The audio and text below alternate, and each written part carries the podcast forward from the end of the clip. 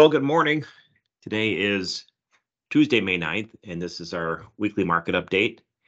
Uh, Dave and Scott are off today, and so you have myself, Jay, and Paige doing this week's update. So we'll go ahead and get started in here. Um, planning weather actually looks really good, uh, and you will look at the planning progress this week. Um, we're we're ahead of the five-year average, we'll, and we'll kind of show the numbers here in a minute. But I think the thing that's worth calling out is if you remember two weeks ago, we were so concerned about the cold weather, uh, the cold soil temps, and really, I don't remember what the what the uh, record was, but uh, we're we are clearly showing that the U.S. farmer can plant a lot of uh, uh, acres in one week. Last week, they they planted or they increased corn planting by 23% and the increase soybean planting by 26%. So uh, seeing a lot of progress there and, and weather actually looks looks pretty favorable and Paige will talk about that as we get into the weather. Uh, this last week, the uh, the Fed, not surprisingly, raised ba- uh, interest rates by 25 points, and and that was kind of the expectation. And now the expectation is maybe are we going to see a more of a pause going forward?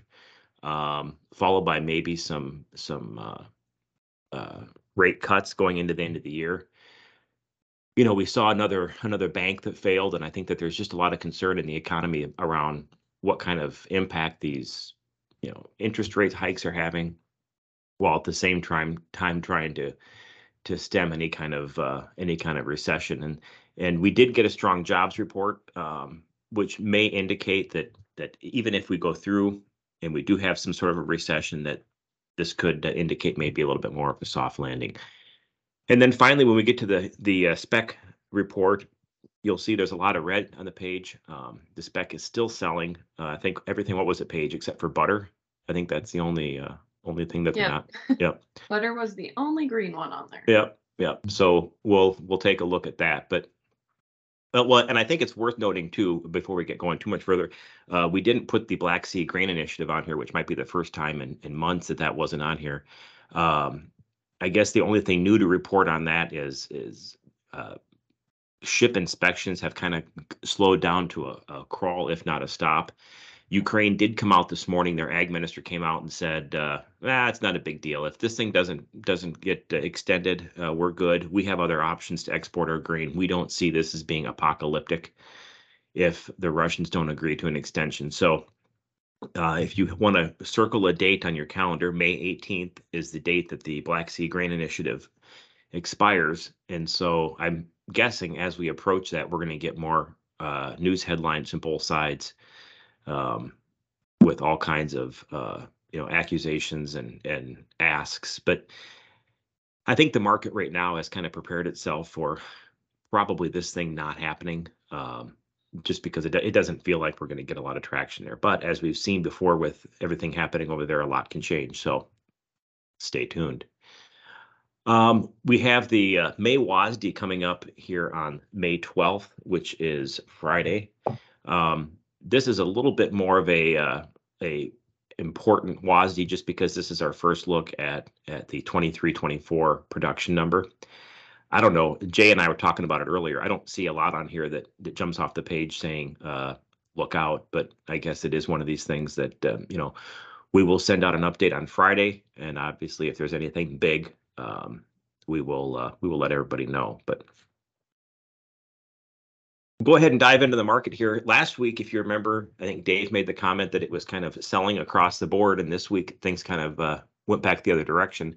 Uh, July corn, I mean, was up 11 and a half cents last week. Um, you know, when you look at again the, the U.S. planting progress, we were at 49% planted versus 21% last year, so a good bit ahead of last year, and about 7% ahead of the five-year average. I think when you look at how far along we are you know the the bullish you know potential for acreage losses uh, is diminishing. I mean, there's still that possibility, and I think when Paige talks about weather in North Dakota, you'll see that uh, the forecast looks a little bit wet.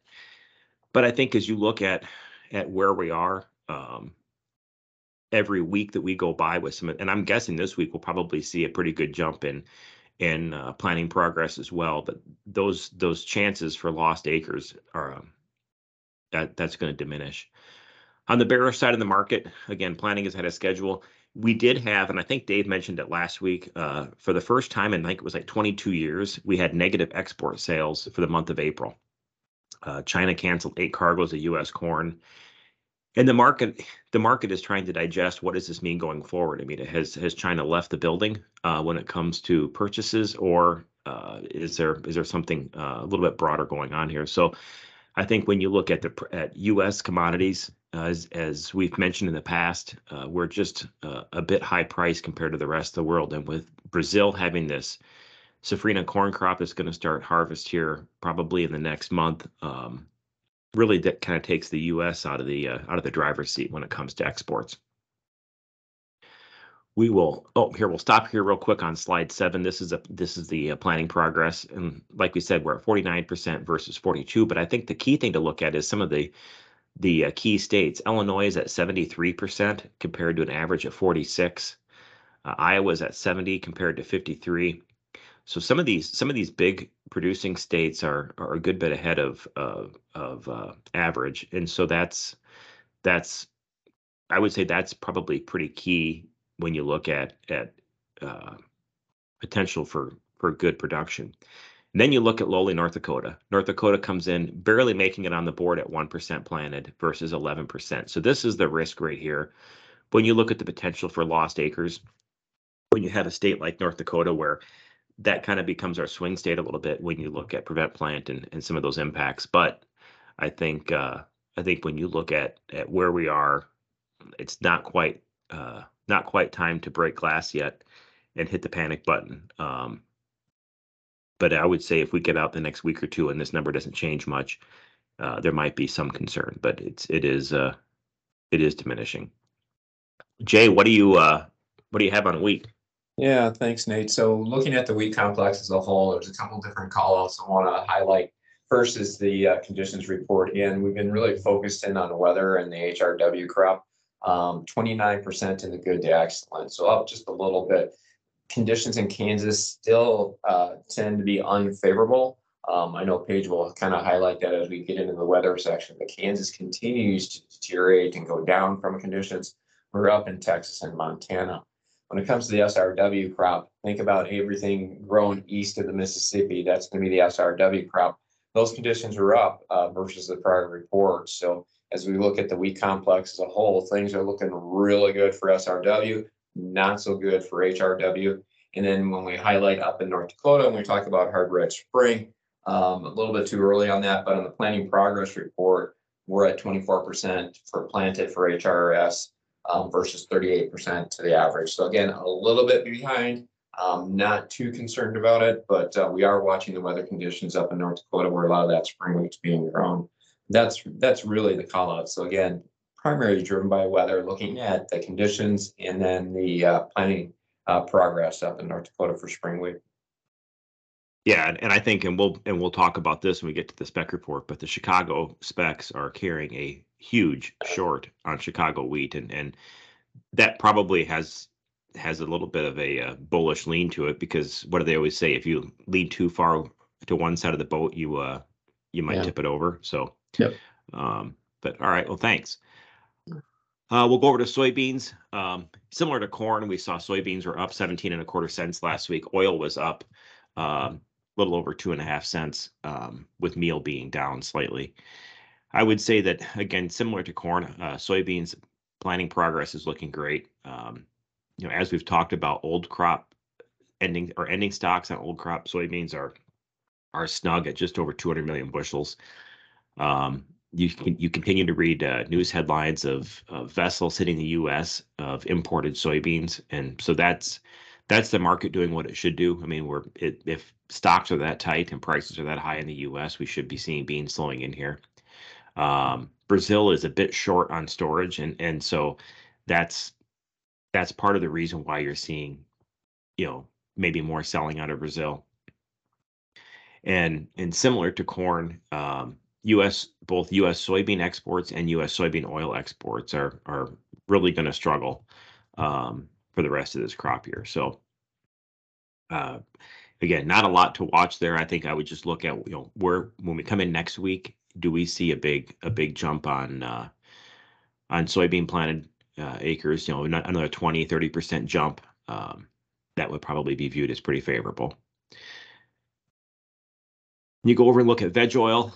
Um, Malaysian Palm Oil Board April ending stocks are expected to be at 1.5 million metric tons. Uh, that's under 1.6 million, down from March.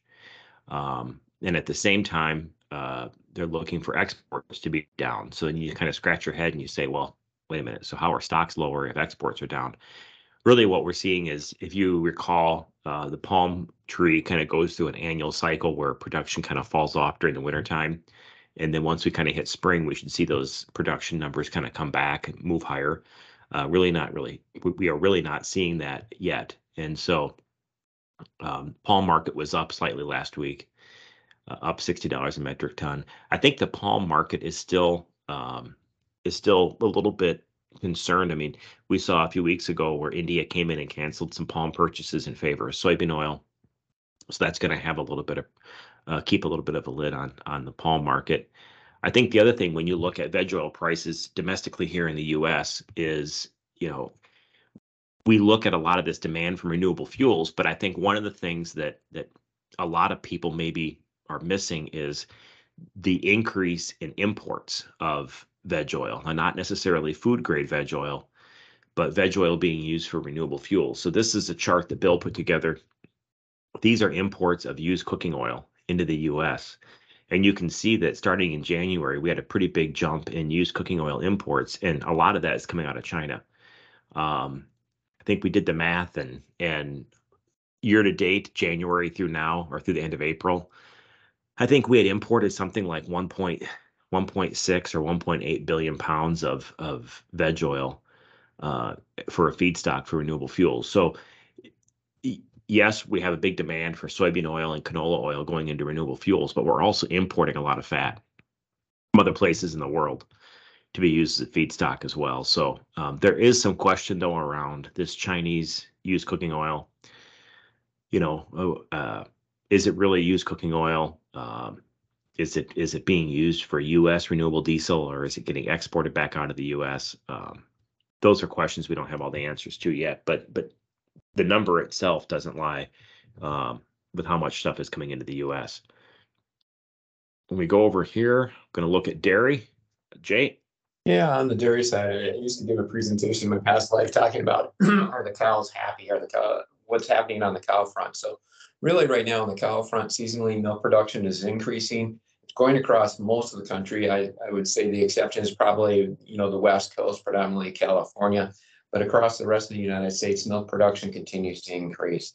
Um, when we talk about the supply of milk and where it's being produced and how much is being produced, that's really going to be reflect back into the markets. So if you think about milk production here in the upper Midwest, which is predominantly going into cheese manufacturing, um, milk is plentiful. Uh, well, a lot of the uh, the class three milk right now on a local basis is trading below uh, the the board value, so it's trading at a discount. Um, that will continue to be that way for at least the next probably three to four weeks as we move and continue to get seasonally warmer and the milk production increases. So when you look at the overall cheese complex and look at the board specifically, the boards come down rather nicely, and especially on the spot values too. Um, when you look at where we're at versus where we've been, a lot of that's due to two different factors. One, increasing milk production, so we've got more milk flowing into the cheese vats, Number two, demand has been a little bit on the soft side, specifically on the demand side, more around the uh, on the food service side. To be honest with you, when you look at the if you look at the overall index and where cheese is being used, the pizza uh, segment in particular has been a little bit on the soft side. So um, demand hasn't been what uh, people thought it was going to be, and thus you've seen increasing milk production, a little bit lower on the demand side, and the cheese market's moved lower. Now, if you look at milk production on the west, west coast, which predominantly um, focuses in on butter production, uh, butter production in April, in March and April wasn't as much as what we thought. It was still higher year over year, so the stocks are building. The stocks aren't building at a real robust clip. Um, a little bit on the disappointing side, so that's creating some firmness in the butter market. And you've seen the butter market really kind of stay in, you know, somewhere between the 235 to 245 um, range on the board. Um, demand on the butter side has been really good, a little bit on the softer side for food service, but demand on the re- retail side has been really fairly robust. Um, I think with everybody looking at the butter and the price of butter where we were versus a year ago, again, last year in twenty twenty-two, we were well over three dollars. Um, and for most of those people that are in the procurement side looking to secure butter, we're definitely lower year over year. Um, that keeps the bid in the marketplace rather firm. And so when you take that and kind of mix it all together, even though we've got more milk, there's cream readily available. Um, butter demand has been, it has been solid. So there really hasn't been any place for the butter market to really go. There's been no incentive to kind of move higher, and there's been really no incentive to move lower. We'll see if that continues for the next three to four weeks. If we see if we get a little bit of a break on this, again, I think when you look at it, the butter complex, and specifically, it's the bid is there, the buyers are in, especially for the budget buyers. Um, they're able to secure butter on a significantly lower year-over-year uh, basis. And so I think that's kept that market a little bit firm. Otherwise, the rest of the dairy complex has been a little bit on the softer side, kind of led by cheese. Again, I think the big takeaway here for the dairy complex as a whole, when you talk about the cows, increasing cows are happy, increasing milk production seasonally, and that will continue to be that way probably for the next three and four weeks. All right. Well, thank you, Jay. Uh, we'll look quickly here at the spec report. And like I said, everything, uh, seeing some selling across all the, uh, a lot, well, everything except for butter, as we mentioned. Um, spec carrying a pretty big short position in Chicago wheat and, uh, and just kind of keep seeing selling here. And so, and and I think one of the one of the reasons that was mentioned here a few weeks ago, if you recall, was just when you look at what what interest rates are doing, um, spec likely saying, "Look, I'm going to take my money out of this uncertain commodity market, and uh, I can get a get a more uh, more solid return uh, just by investing in uh, in in the in the equity market instead of uh, instead of in the commodity market." So so Nate, question for you. When we look at a CFTC report like this, and you con- commented on the fact that almost everything is red except for, for butter, which kind of highlight a little bit. As a procurement uh, professional and you're taking a look at that, what is that an indication of? So if you've got the funds that are basically short all commodities, is that an indicator that commodities more than likely to be going down or would more than likely be going up? I would, prices? It, when I look at this, you know, short term, it's difficult to say, you know, like, what does this mean like for the next week or two out? But when you look, if I was looking out at Q3 or into Q4, and you look Mhm. at, at, at what the spec is doing, my my perception of this is there are enough chips bet on the short side of this market that at some point, if something happens and something triggers the spec to say, okay, I got to unwind the short position and, and start moving back, um, buying or getting back out of this, that that could be bullish. Now, even though we're seeing this selling and it's red and and you know and you're looking at this you think okay red is down. You know, we're we're getting we're getting shorter.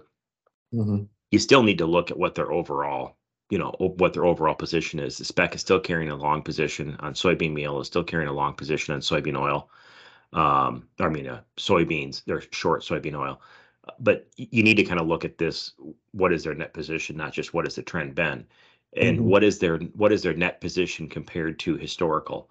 You know they're short 19,000 soybean oil but the record is short 109,000 versus the record long is 126 so looking at where do they fall in that range and what does that mean directionally? Wheat is one that I'd be looking at saying okay there's a high likelihood that at some point here we're going to see this thing this thing turn. So if we get some news out of the Black Sea uh, that looks bullish as far as the Black Sea grain deal. You know, you could maybe see this back. Uh, they have a lot of room here to buy, so that's kind of how that's kind of how I look at it. All right, thank you.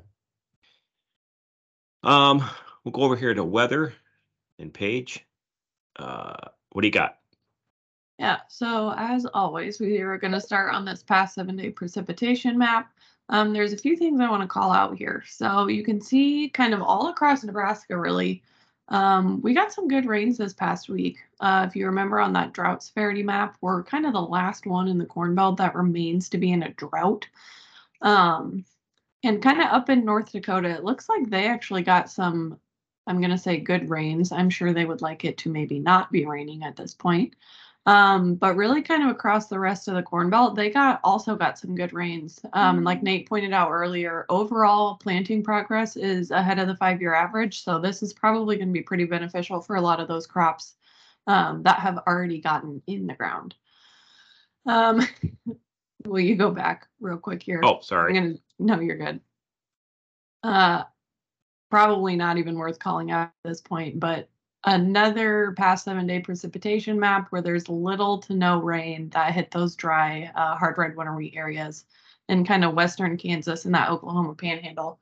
But now, if you want to flip to that next slide, um, it seems like we might have some heavier rains kind of inching towards those areas. Conveniently, there's a lovely green blob right in the middle there where I'm sure they would love to see those kinds of purples and reds. Um, but it looks like stuff might be kind of moving in those dry winter wheat area direction. Um, I'm sure none of us would be surprised if they don't actually hit those areas. It seems to kind of be a dome around that at this point. Um, so hopefully those can kind of move in. Otherwise, we really want to talk about kind of North Dakota up there. Nate, will you kind of put your cursor where we were talking earlier? right Um, here. So Nate had a good point when we were talking about this before the call. A lot of the crops that are grown in North Dakota are kind of right in that blue part, Right um, kind of on the east side of the state. So a lot of those purples, um, obviously that's very heavy rain, but that seems at this point to kind of be keeping a little bit west. Um, some of those rains might kind of push over to the east there and hit those areas um, that Nate pointed out. They're kind of behind on on corn planting up there. Um, but soybean planting, they're really not overly behind. They don't usually have a lot of that crop in by now. Um, wouldn't surprise me if we see a lot of corn acres that switch to soybeans because of kind of this wet pattern that they've been seeing. But um, not looking too bad. Kind of the same thing on the past seven day precipitation map with this one. Uh, looks like the rest of the corn belt's going to kind of get continue to get some good rains. Um, and again, we're ahead on planting progress. So we could use some rain. Uh, crops, it's obviously good for the crops. Um, maybe in some of these heavier uh, rain chances might slow farmers down a little bit. Um, I know here in Nebraska, every time we get rain, it just soaks right into the ground. We got some, like that map showed, we got some pretty decent rains this past week, and it was never muddy, not once. So we remain to be dry. We could use the rain. Um, I'm kind of hoping that those darker colors kind of scoot towards the east a little bit and actually get to us um, here in Omaha. But I- not I think it's- terrible. I think it's worth noting just just because this map includes it that there are some decent rains. Uh, you know, some of these blue colors, which are inch, inch and a quarter, up here into southern Manitoba and southeastern Saskatchewan, and and when you get to the Canadian map, that's just worth uh, uh, noting that they are they Mhm. are getting some rain up into southern Canada. Yeah, good call out. Um, not much to note here on this uh, map. I that's kind of what I was talking about. Nebraska remains to be kind of the last one in the Corn Belt that um, is entirely in a drought. Obviously, we are aware that those hard red winter wheat areas are in a drought, but I will point out they are yellow on this map now.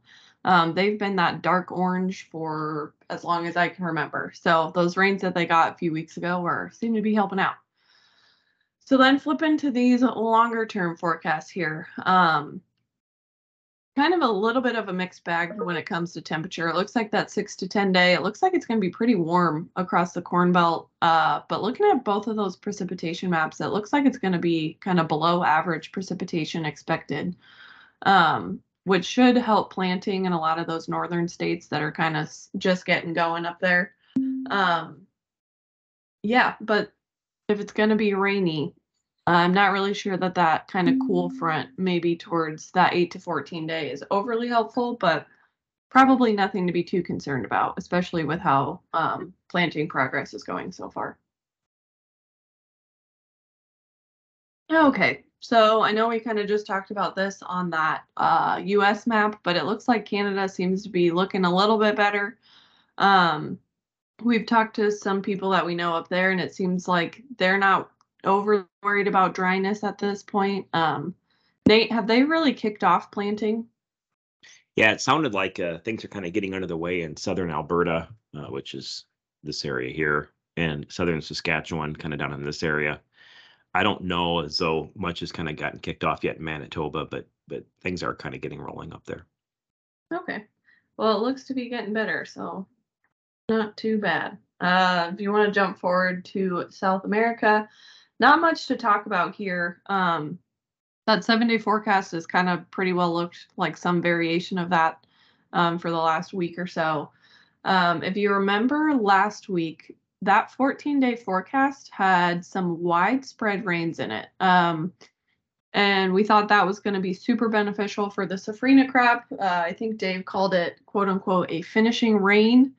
Um, unfortunately, it does not look like that uh, is going to come to fruition, especially if you look at that seven day. There's still quite a big blob there of no rain.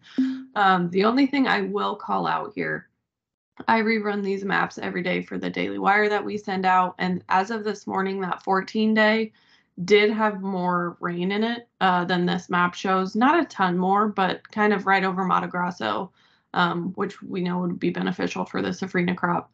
Uh, probably not something to be overly excited about because I just mentioned we kind of were in the same situation last week and we are not seeing those rains come to fruition. Um, but just kind of something to call out and keep an eye on. So. All right. And that is it for this week. So if anybody has any questions or comments or anything, feel free to reach out and let us know. Otherwise, uh, what is it, Paige, that Dave says every week? Be careful out there. yep. All right. Thanks a lot.